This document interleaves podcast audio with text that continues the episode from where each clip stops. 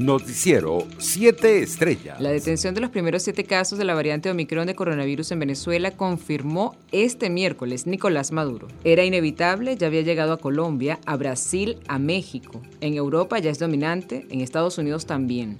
Dijo Maduro y precisó que los contagios fueron identificados en los estados Miranda, Lara y el Distrito Capital. En otras noticias, el dirigente de Acción Democrática, Williams Dávila, cuestionó la posible reducción del número de magistrados del Tribunal Supremo de Justicia propuesto por el actual presidente del máxima instancia judicial, Michael Moreno, y llamó a la renovación de todos los poderes públicos del país.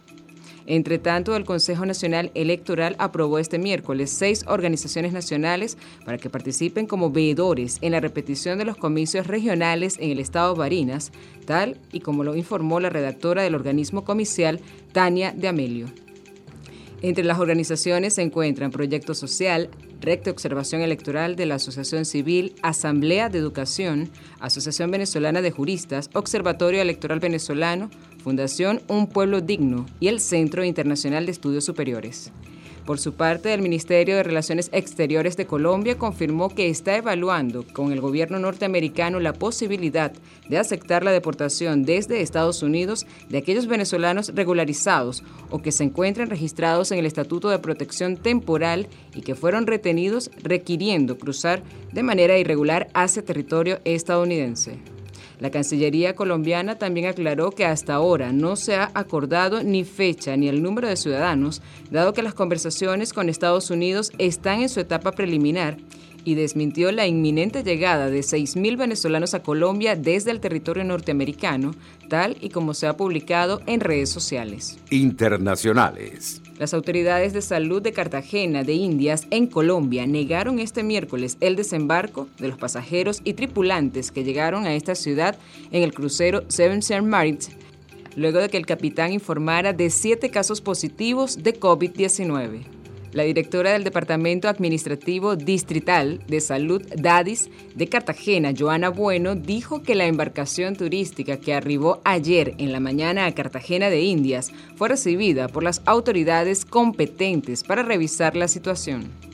Entre tanto, la vicepresidenta de Estados Unidos, Kamala Harris, dio negativo este miércoles a dos pruebas de COVID-19 y se someterá a nuevos test el viernes y el lunes próximo después de que un integrante de su equipo que no experimentó síntomas resultara positivo en un examen de rutina. Así lo informó en un comunicado la portavoz de la vicepresidenta Simone Sanders, quien señaló que es de interés público saber si Harris o el presidente norteamericano Joe Biden, así como la primera dama y el segundo caballero, han estado en estrecho contacto con un funcionario de la Casa Blanca que posteriormente haya dado positivo. Por su parte, el exmandatario Luis Ignacio Lula da Silva, claro favorito para las elecciones de 2022 en Brasil, se puso a disposición este miércoles para reparar el país y librarlo de la crisis de odio, en la que se ha instalado por culpa del presidente Jair Bolsonaro. Si ganamos estas elecciones, vamos a dedicar cada minuto, cada hora y cada semana a reparar este país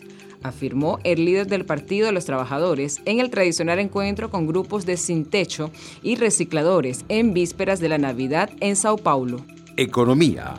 El gobierno de Venezuela suscribió este miércoles un convenio de confidencialidad con Guinea Ecuatorial en materia de hidrocarburos para acompañarlos en el desarrollo de esta área con asistencia técnica. El acuerdo, según un comunicado de prensa, fue firmado entre el titular de la cartera de petróleo venezolano, Tarek El Aizami, y el ministro de Minas e Hidrocarburos de Guinea Ecuatorial, Gabriel Emba Evian Lima. Nosotros sentimos a África en el alma, en el corazón. Esta voluntad política de superar cualquier adversidad también está a la orden del pueblo de Guinea Ecuatorial. Esta es una gran cooperación sur-sur para lograr la independencia energética de nuestras naciones y estamos felices de haber concretado esta firma, indicó el Aizami. Deportes. El Deportivo Cali, dirigido por el ex seleccionador venezolano Rafael Dudamel, se consagró este miércoles campeón del torneo Finalización de Colombia al vencer a domicilio por 1-2 al Deportes Tolima en el partido de vuelta de la final. Como jugador, Rafael Dudamel ganó el título con el Cali en el 98 y llegó a la final de Libertadores en el 99.